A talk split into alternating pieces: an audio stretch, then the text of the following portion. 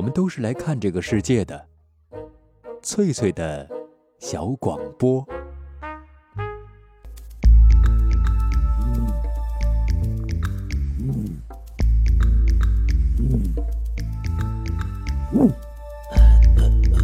寻访华夏文明，感受自然美景，探索过去的足迹，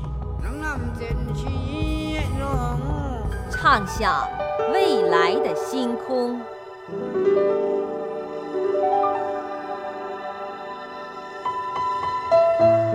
在南海，在兴安岭，在富庶的苏州城，一瞬间跨越万水千山，神州任我行。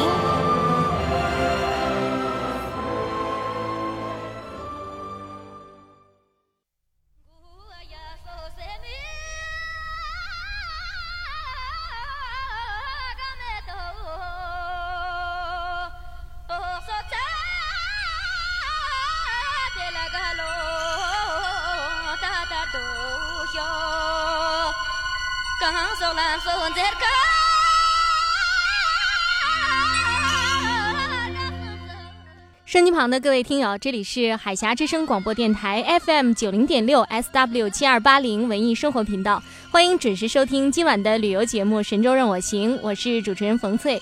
今晚的嘉宾版，我们邀请了一位独来独往的女侠做客直播间，精彩的旅行故事马上就要开始了。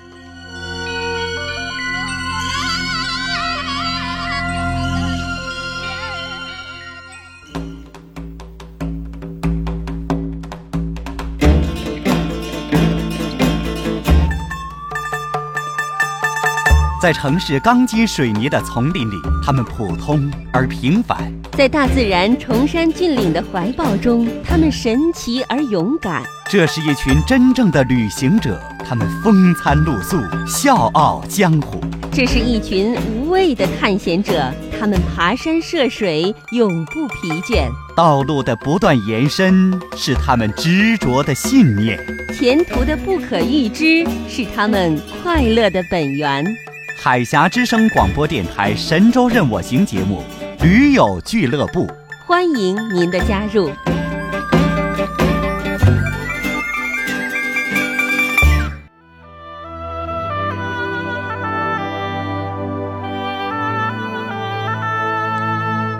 今晚冯翠特别邀请到了来自福建阿卓登山俱乐部的田伯光，欢迎甜甜和我们分享路上的故事。那先和收音机旁的各位听友打个招呼好吗？大家好，我是甜甜。嗯，甜甜前不久是从四川回来啊。呃，我想我们还是先先听甜甜给大家汇报一下，都去了哪些地方。呃，这次去了四川的话，从成都出发，嗯，然后先是到若尔盖，嗯，从若尔盖到朗木寺，嗯，然后再从朗木寺到唐克、红原，然后再到马尔康，嗯，然后再从马尔康去了遥远的色达，然后再从色达去了呃途经。卢霍到道孚，然后从道孚去了丹巴，嗯，然后从丹巴再回成都，一大圈儿啊，对，绕行了一大圈儿。如果收音机旁的各位听友有地图的话，可以查找一下甜甜刚刚提到的这些地名哈，基本上都是在四川的西北边儿，其中有一些是靠近甘肃、青海两省了。有关朗木寺，我们在以前的嘉宾版中曾经听可可还有娜娜介绍过，那我们的故事就从若尔盖县的唐克乡讲起吧。唐克是一个什么样？的地方，呃，应该说我去的堂客，我看到的就是一个很小的村庄，嗯，然后它那边最有特点的是一个呃黄河的第一湾，嗯，呃有一个像九曲十八弯似的那种，嗯，呃风景，然后是有一个呃索克赞寺，嗯。呃，索克赞寺，因为在藏区，只要是有人的地方，就会有寺庙啊，就会有喇嘛这样子。就是说，唐克乡它是一个藏族人聚居的一个小镇子，一个小乡镇。对，我觉得更像一个小村庄。呃，那边的那个呃黄河是著名的这个第一湾，因为这个若尔盖县它是呃。唐克乡是在四川、青海、甘肃三个省哈交界的一个地方了。据说对，应该是它可能在那个呃就是那个河流汇集的地方，可能嗯。再过去一点就是甘肃，然后再过来一点就是四川。嗯。它，主那里要是嗯。白河跟黄河黄河呃交汇的对对交汇的一个地方。人们说那儿有一个非常壮丽的景象，就是九曲黄河的第一湾嘛。那凡是到唐克的唐克的旅行者都想看一看，著名的第一湾到底是个什么样子。你在那里看到的第一湾是个什么样子啊？我那天因为天气不是特别好，因为他看那个呃九曲第一湾的话，要爬到一个小山顶上，嗯。大概海拔就是它总体的海拔应该是有四千米这样子。嗯。然后，但是看下去的话，还是觉得很壮观嘛，就是嗯。一望无际的草原，然后嗯。就是有有呃那个河河水，嗯然后在草原上绕了好几个大弯儿，就是那种景象，嗯我觉得还是值得一看的。嗯呃，在唐克的居民大部分都是藏族人，那他们是靠这个畜牧业来生活的吗？靠放羊啊、放牛啊什么的养？对，应该是应该嗯是这样的，因为我那时候嗯就是在那。到那儿的时候，我是看到索克赞寺。那么在啊，对寺索克嗯赞寺的附近的话，嗯应该围绕着的都是一些小小红色的小房子，那些哦房子应该都是喇嘛住的。嗯但是我没有看到，就是呃有一些藏民住的地方。嗯我估计可能是到比较远的地方，就是说你站在那个山顶上眺望的话，可以看到嗯草原上可能有一些。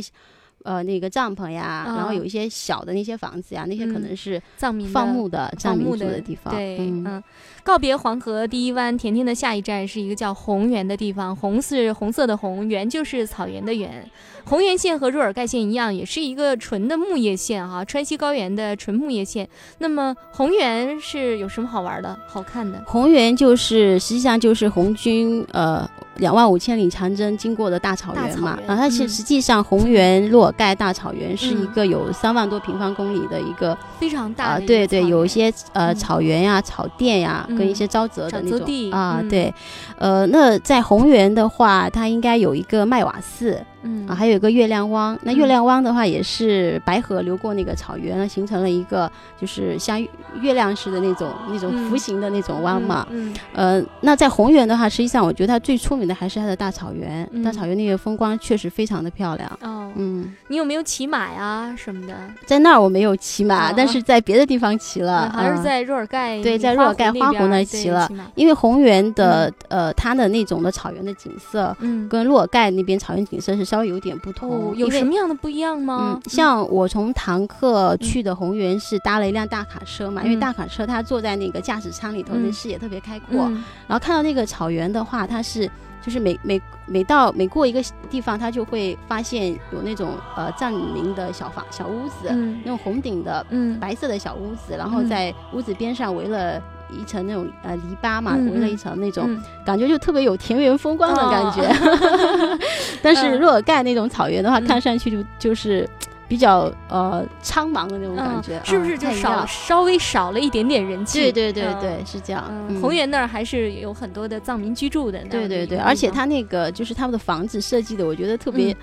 特别有风味嘛，哦然后感觉嗯很温馨，嗯然后觉得那种啊特别恬静的，就是小小的？一个小嗯。小的屋子，然后屋子边上围了一圈，然后那样的。哦篱啊笆，对对对。嗯哎呀，有一点它那个屋顶嗯。都是红色的嘛，嗯。所以你车开过去，然后那个一片绿色的草原啊，，红色的那时候房子，那时候草基本上都黄了，黄色的草原。去的时候是嗯。秋天去的嘛，嗯基本上算是，嗯，嗯，那种小小的房子会有一种很很有安全感的感觉哈。对，嗯呃，这是宏远的一个简单的一个印象哈。马尔康哈，这个藏语的意思是火苗旺盛的地方，是这个阿坝藏族羌族自治州的首府，非常有名的一个地方。距离省会成都是呃有四百公里左右，那海拔也是两千六百多米，是一座新兴的高原城市。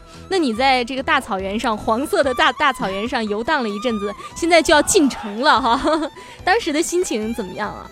对，因为从呃红原到马尔康那一路，就能够明显的感觉到这个嗯两、呃就路旁边的景色的变化。嗯，呃，在红原以前的话，可能就是那种草原的景色，但是到了马尔康，你渐渐进入马尔康的时候，嗯就发现它马尔康实际上是建在一个峡谷的那种。嗯呃，峡谷的地方，然后两边都是呃高山吗？高山特别哦高，然后在路嗯。边吧，就有一条奔腾的小溪，就一直嗯。伴伴随着那个就是路。路途都有，嗯。一直沿沿途都有一小嗯。溪，然后就是那个峡谷的话，就是两边的山特别高嘛，但是嗯因为在高原上那个嗯白云啊，嗯就是特别的白，特别嗯纯净，然后就感觉好像就是挂在那个高山的那个高山之巅的那种感觉。就景色是跟红原那边的草原景景观是完全不一样的对，嗯啊，在红原那边还是视野很辽阔的样子。对对现在你就往天上看就很有看头了哈。就是窄窄的，只能往上往嗯往往天上啊，对，往天上看。然后马尔康应该算是，就是因为我在前面游荡了那么、那么嗯久嘛，应该马尔康算是一个很比较大的城市，嗯而且确实也很干净。哦然后是就街上的小姑娘穿的都特别时髦。是吗？然后是那时候我不是也游荡了十天了嘛，嗯然后是不是有点灰头土脸的？对 对对，就嗯就说呃穿着那个灰不溜秋的冲锋衣，然后嗯黑色的冲锋裤，然后呢嗯鞋子啊都特别都是灰泥巴呀、土啊什么的。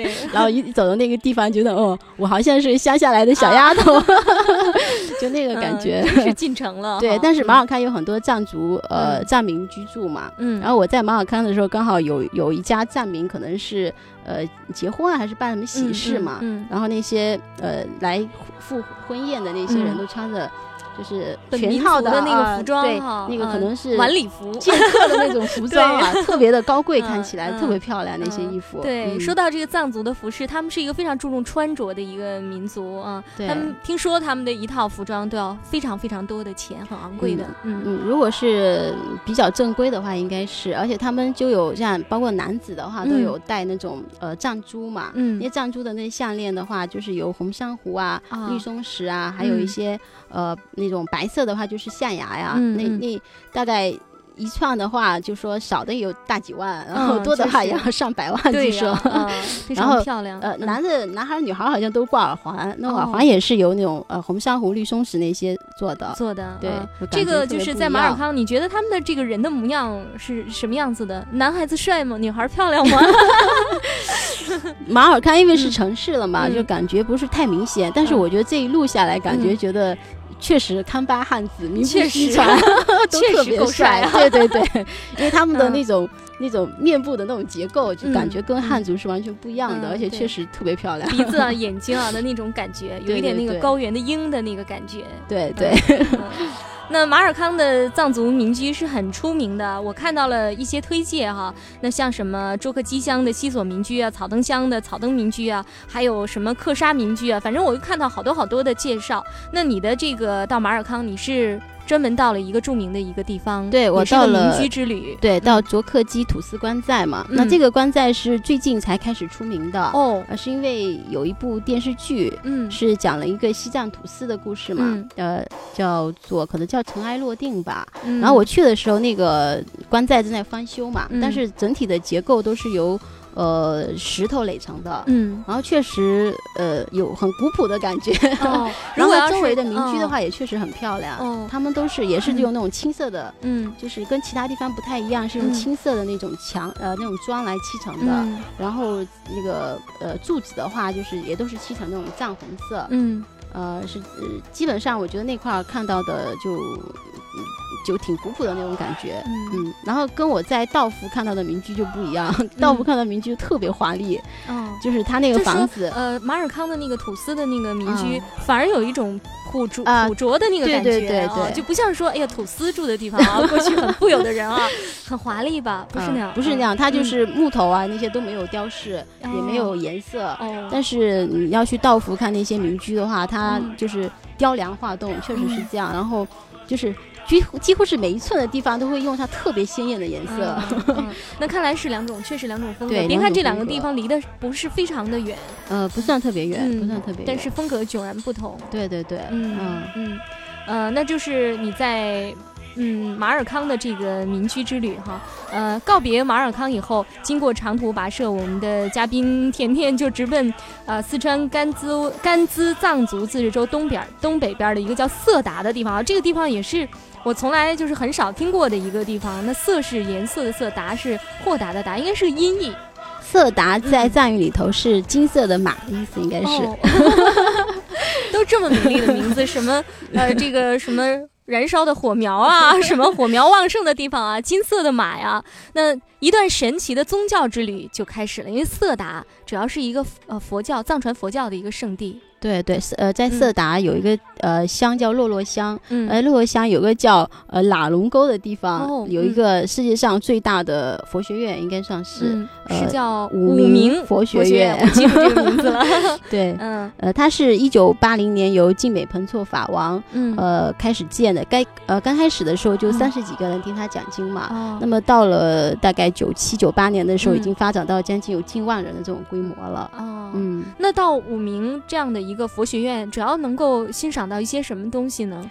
呃，其实实它是我原先它不在我的计划之内嘛，嗯但是我嗯。到了马尔康之后，发现我还有两天时间，嗯我就可以嗯。去，我就特别想去，就、嗯。因为它那边吧，说实话就是一个佛学院，就没有嗯一些、呃很特别特殊的景色呀。嗯，然后去看的话，就是看一些呃僧侣的生活呀，哦然后整个佛学院的这种氛围。啊，嗯对，嗯。就感受一下。这个佛学院好像也是藏传佛教一个特别的宗派。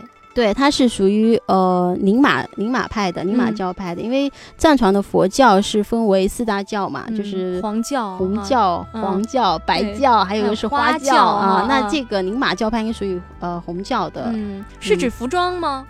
他们可能是呃是他们做法事的一些嗯衣服，嗯呃，就是比如像红教的话，主要是以红色为主。嗯，比如说黄教的话，可能是主要以黄色为主，嗯然后花轿的话，可能都是呃黄白呃不，可能是比较花的，这样。来理解哦，对，倒是很容易理解啊。那就是你这样的一个色达的一个旅行。那除了到武明的这个藏传佛教的一个佛学院以外，还去哪里了吗？呃，其实武鸣就是那个佛学院的话，嗯。应该有呃很多可以看的哦东西，很多对对比如说？对呃，因为原先我去的时候，因为在很多网上的一些一些消息啊、嗯。介绍都会说是啊、你到那地方你会特别感动，因为嗯那种、呃两边的山上呀，就是成千上万的那种喇嘛的呃房子，然后全部嗯。都漆成红色的。嗯，就叫呃色达山河一片红嘛，但是我记得，因为我在一路上基本上都碰到阴雨天气嘛，嗯。然后我到那也是个阴天，然后就嗯。这种感觉特别特别少。淡漠啊但是但是你能特别深刻的感觉到一点，就是那真的是就是特别虔诚向佛的人，就是学、嗯。学佛的一个地方。嗯嗯，其实更像就是这样，更像一个学院，比如说嗯。学生啊去上课啊、下课呀，嗯然后呃，呃明天要考试了，今天晚上嗯。赶、赶紧复上晚自习呀、就这种感觉，哦就不是那种学术呃氛围很浓厚的一个地方哈，就不是那种很很奇怪的那种感觉，就感觉到一种很平时的这种生理生活，嗯就觉得呃特别好，特别嗯。特别感动的这样子一个地方。嗯而且最让我感动的，嗯我觉得是，就是比如像在我们汉地吧，有嗯。比如有些人。出家呀什么的，嗯。就经常会这样说，就是呃万念俱灰，遁入空门，或者就是说呃哎呀，实在是活得太悲惨了，活不下去了，我只好去呃做和尚做尼姑呀。但是但是在战区走的话，你就会特别深刻的感觉到一点，他们真是嗯出于发自内心的对这种一种呃佛教的热诚热啊诚他们才来学习这个东西的，并不是说因为我别无选择了，嗯。我对生活完全失望了，我才去学这个，反而是因为我对生活很有希望，啊 而投入到 这样的一项事业当中，不知道我可不可以这样说哈？嗯，那就是这个就是色达的一个旅行哈。那你看，甜甜，你这一路上真是走了不少的地方，而且每一个地方给人的感受是不一样的。对。从成都出来，然后嗯去花湖哈、啊那样的苍茫的大草原，嗯。然后又看黄河第一湾，然后又到红原上欣赏那种宁静的田园的风光，嗯。然后是转到马尔康。对。风尘仆仆的进城哈，对，然后去看一下这个土司住的房子，土司土司官寨，然后又开始宗教之旅，每一段都有每一段的心情。对嗯对，，基本上都是一个人走。吗？啊、我都是一个人走，又有一段就是刚好有人包车嘛，嗯然后就捎上我。从朗木寺出来的时候，嗯因为他们觉得我一个人特别不放心，嗯，把我给捎上了。那嗯基本上都是一个人走，啊不会除了那一嗯小段儿之外，嗯不会觉得有点孤单吧？呃孤单的感觉好像很少，因为你周围会有很多很新鲜的事物，嗯就顾不上顾不上孤单单了，只顾着东看西看。对对，对东张西望。对我能感受到是一段非常快乐的旅程。嗯嗯，在这个城市里，有这样一群人，他们热爱美丽的自然山水，他们喜欢用双脚丈量大地，背起行囊，挺起胸膛。走在路上的每一天都是我们的节日。海峡之声广播电台《神州任我行》节目，讲述我们自己的旅行故事。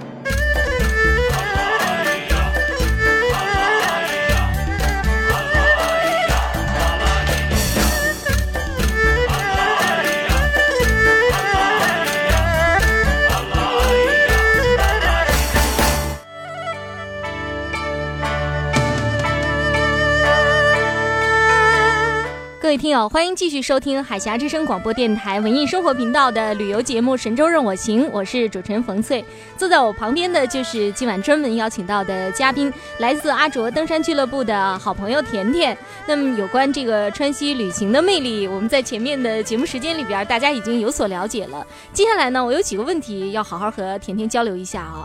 你觉得一个女孩子独自在一个很陌生的省份里边旅行，呃，最大的好处是什么呢？嗯，最大的好处应该是可以白吃白喝，会吗？对，实际上哈，就说你一个人在外头的话，那嗯实际上会碰到很多呃很愿意帮助你的人。嗯比如说我从呃马尔康去色达的时候，嗯那个司机就说啊，你一个人呀，那你跟我一块吃饭吧。哦，你立刻说好的好的。然后就是呃。嗯从呃，比如说搭车的时候，嗯因为我呃路上可能有需有些时候需要拦一些卡车呀什么的，嗯。然后那些人就会呃很愿意让你就是跟他们搭一起个顺风车，啊，搭个顺风车。那实际上，我想一个人一个人走的话，更好的地方是在于就是，呃，因为是一个人嘛，你又嗯。不需要呃很多时间都是自己来掌控的，嗯就是想到哪到哪，嗯也比较自由。哦，然后呃，有时候因为一个人也没什么其他事，嗯就可以呃在路上多做一些思考。呃，还有这个独自思索的时间。对，嗯，那前提不变哈，还是这个前提。你觉得这个最大的坏处是什么呢？有没有最大的坏处？嗯，坏处应该说也是有，比如说嗯你晚上的时候就会觉得比较怕黑，嗯而且在那种地方，因为比较偏嘛，嗯住的地方的话，一般都是你一个人住。嗯。然后你就会嗯晚上的时候，你就会去看窗子锁好了没有呀？哦这个门锁的紧不紧？然后呃，晚上有一些什么动静，就会觉得哦，嗯是是不是又发生什么事了呀？哦很警惕哦。对，就这个应该算是比较不方便的地方吧。嗯其他我点担觉得都还惊受怕可以。稍微有一点容易受惊吓哈。对，嗯因为我以前也从来没有一个人走过。嗯那我的想象，一个人走的话，可能会呃碰到这样那样的事情。但是嗯我觉得这次还是比较幸运，就是啊、嗯都特别顺，嗯，就缺乏我那种 觉得很预像想的那种啊、就惊险的这个事情哈，历尽千辛万苦的那种啊感觉还没有，哦都走的比较顺。嗯，那真是非常棒。嗯、在四川前后游历了十七天，甜甜，你说说你们都使用过哪些交通工具吧？交通工具啊，各种各样吧。嗯，那最多的应该是班车，因为嗯班车的话，比如说从这个线到另外一个线呀、嗯都是搭那种呃定点的班汽车，对。嗯然后呃，再有就是坐那种呃路边的顺风车嘛，嗯那你拦能拦到什么车就什么车，那一般嗯比较多是那种卡车呀，或者是嗯货车。这都是在路上嗯跑运输的一些车。对对，嗯因为有时候你到一个一个地方去看了一下，出来之后就可能那个地方没有班车，嗯或者是也没有班车经过了。嗯，那这时候没有办法，只能拦一些顺风车。你都怎么拦车啊？我就站在路边呀，然后就伸手呀，像打的那样吗？对是就像打的那样。然后我一般都是把包扔在一边嘛，然后站在路边，然后就。就我就站在很很边上，因为我不嗯敢站中间嘛，站很嗯边上拦，嗯，呃，然后看到车，我我不管它是什么车，你就拦，就嗯轿车呀，还是还是 卡车呀，或者是他们的自驾车呀，嗯。我反正我想就是多拦一点的概率就高一对点，，能拦上 什么是什么，但一般都拦住一个货的哈。对，货车跟卡车比较多。嗯，看来这个货车、卡车的司机心地真是很善良哈。嗯嗯，然后这个呃，你觉得哪一段旅程最艰苦啊？有没有最艰苦的旅程？呃，有有有最嗯。艰苦的应该是从洛尔盖到朗木寺，因为啊。其他的地方吧，就是县跟县之间都有那种定点的班车嘛。嗯。那尤其是从洛尔盖到朗木寺的话，嗯。呃，因为我想中间到花湖停一下，然后是嗯。这样，就是我的旅程就分成四段，嗯，就是朗木寺到花湖，我是搭那班车，但是班车上特别挤，那我就哦站着站到了花湖，待两个嗯多小时吧，要背包吗？背包哎呀，辛苦，两个 小时啊。对，然后从花湖到热丹坝，嗯。到热丹坝的话是搭的一辆那种小皮卡，嗯，小皮卡就是呃，它那个座位已经没有了，就在嗯它的车后斗上，哦。然后车后斗边上还有呃半车的半后斗的那种瓷砖嘛，哦，你跟 瓷砖坐在一块儿，然后它那个路上洛尔盖那个嗯。路就是砂石路嘛，特别颠嘛，但是感觉还挺好的。坐起里边就对，那时候只要是能拿到车就特别高兴了，嗯不管它是什么车。对，然后从热丹坝到桥头，嗯。的话是坐那个特别特别特别大的一辆大卡车，黄色的，我都嗯不知道那个应该是运货的吧，嗯。就特别高，就我爬上去都特别费劲嘛。嗯。然后，然后从那个桥头到朗木寺的话，因为桥头到朗木寺那一块十二公里嘛，正在嗯。修路，嗯。然后我是坐那个拖拉机进去的，哦。啊，那段路特别差。嗯，然后我说，我就说那个不是走车嘛，那是在游泳，哦。因为它那个呃泥浆啊，下了几场雨，那个泥嗯浆大概有一尺多深嘛，嗯。然后又特别陡，然哦后我在拖拉机上就没办法坐着，没办法坐，嗯就蹲着。坐在那个半拖拉机后面吗？是拖拉机那个后边嘛然后但没办法坐，你只能嗯。蹲着嘛，然后就用那个膝盖的那种弯曲的弹性来化解那种颠簸，就那段路程。那。然后，然后最惨的是，他那个拖拉机嗯只到了村口的加油站就停下来了，嗯然后大概还剩大几百米，我还得背着那个包徒步，嗯，然后徒步到了朗木寺。这个经过这个烂泥浆的路是吧？对对对，哦就是我我大概换了四种交通工具，然后最后加徒步，然后最后才嗯到了朗木寺。对车好像越换越小，对对坐拖拉机，还好没坐什么马车、驴 车什么的哈。对对对，要是能坐上也挺好的。对呀，有车坐还是不错的。嗯，哪里的风景，或者是说哪里的风情最让你难忘？呃，我觉得应该是朗木寺，朗木嗯寺不错。然后我觉得这一路上都挺不错的，嗯风景吧，那个草原的风景，呃，是我第一次见到，对，嗯所以特别难忘。那嗯马尔康那种峡谷的那种那种风景嗯也不错，我觉得都挺好，嗯所以我对我这段旅程是挺满意哎的。就是 嗯，嗯那哪儿让你觉得有没有就是那种觉得有点一般的？就是说，因为我们有的时候会有这种感觉，就是有一些地方非常非常有名，然啊，后去了以后呢，就稍微有点落差，就觉得不像想象中的那么好。嗯，有吗我想一下，应该是可能，嗯，这一线的话，就是说。你刚去哈、你你看的那个地方，可能就跟你想象中多少都会有点落差。嗯就是你如果去看照片的话，照片永远都会比你眼见到的、看到的美。嗯，我觉得都是这样。嗯呃，特别一般的话，我想，呃，可能就是那些县城呀，嗯就是县城里头的一些，可能你你可能有时候是吧？对，有时候嗯你会期待看到，因为是战区嘛，看到一些很不很迥异的那种呃。小镇的景色，嗯但是基本上这些路过的县城就呃跟我们一般见的那种小县城镇啊没有太大区别，嗯就除了那些人他们是穿着一些藏袍呀，嗯，可能这些是需需要平衡一下心态的。需要稍微要有一点点心理准备。对哈对嗯，呃，住过的旅店你还都记得吗？嗯，记得记得，我什么样的店？我在若尔盖住的是丽园宾馆，嗯十五块钱，然后在朗木寺住的是朗木寺宾馆，嗯，三十块钱，那是那是比较奢 呃比较侈的了。奢侈的了。然后最贵的是在红源，因为哦红园那时候我去的刚好是十月三号或者四号嘛，嗯刚好是呃红月实际上是一个旅游城市，嗯然后它周边的人都会到红原上去看草原呀，嗯看麦瓦寺呀，嗯，这样，所以到那的时候，嗯，旅馆的人说呃，他说对，呃，嗯。基本上都满了。然后旅馆人说，你要是不包一间的话，我就呃不要让你住，我就不要你。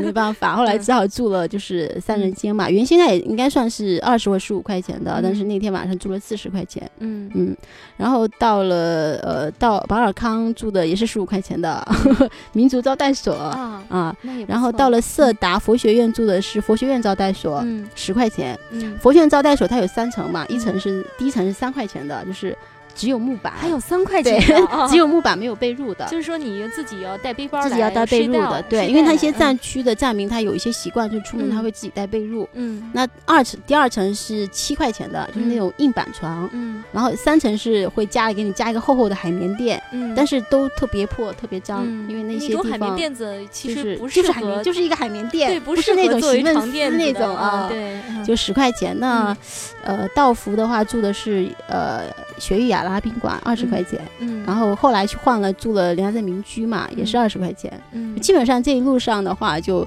十五呀、二十呀，20啊，最贵就是刚刚说的四四十。住的怎么样？应该还都能接受吧？嗯呃，对，我觉得就是可能，尤其是像这样的旅行嘛，就嗯感觉是更像那种。呃，体验之旅哈，不嗯像是比如说到，享受之旅，对，不是到那些 不是去考察呃星级宾馆的。呃，对，然后，嗯所以你觉得这种旅行吧，就就应该住这样的地方。假如是你去住那种星级酒店，就特别不对味儿。嗯，对，就我觉得我对这种旅行上的住住宿宿条件啊、不会太挑剔，就是只要是、嗯最好是有热水可以洗热水澡，嗯嗯然后是就是有卫生间。有那种呃洗漱的地方，基本上就可以了。然后有一个嗯像床的地方可以躺一下，我觉得就可可以了。了。对，要求不是特别高。呃那还是这一路上的旅店还是基本符合你的这种要求的。呃，基本上都符合，基本嗯上就是，其实就一般来讲，就像平常，比如说你嗯出差什么，你肯定绝对不会住那种那种环境的旅店，嗯。因为实在有有些时候是太脏了，或者是嗯。很破，嗯。然后或者是味道特别特别大嘛，因为藏区他们都喝酥油茶，然后嗯吃酥油那种，嗯那个那个味味道特别的浓，特别腻。然后是到哪都是那种味道，但嗯是你做这种旅行的话，你会觉得这也是体验之一，你就嗯不会去挑剔了。关键是这个钱是从我们自己的口袋拿出去的，是很心疼的。对对对，呃凑合了。嗯，你在旅途中喜欢品尝各种风味小吃吗？呃，嗯。对对，我喜欢，我特别喜欢小吃。嗯。我我有一次还跟朋友说，我要特别去西安做一次小吃之旅，哦。那都吃了一些什么东西？因为在四川的话，基本上我觉得就是成都小吃啊、重庆嗯。小吃打天下，嗯。到哪都是这两种。哦，呃，就是一些什么呃酸辣粉呀、嗯。担担面呀，嗯。然后是汤圆儿啊，都是嗯。这些。嗯，有没有让你呃很心动的美食，一直到现在念念不忘的？呃，我那就是应该在成都吃的了。哦呃，在哦成都所有吃的，我就到现在我都念念不忘，给我们举一想起来就流。口水。嗯呃，在我这次在成都吃了一个冷锅鱼，嗯冷锅鱼它实际上是有点像我们的水煮活鱼嘛，但是哦它那个汤是冷的，不是、呃像水煮活鱼端还是热的，嗯就那个味道特别好。嗯，嗯，这是比较难忘的美食，冷锅鱼。其实所有的美食都很难忘。还有一个问题哈，就是这个问题就是有关你在整个的这个川西旅行的过程中哈，那你所遇到的朋友当中，就是路上遇到的这些朋友当中，有没有给你留下了特别深刻的记忆的？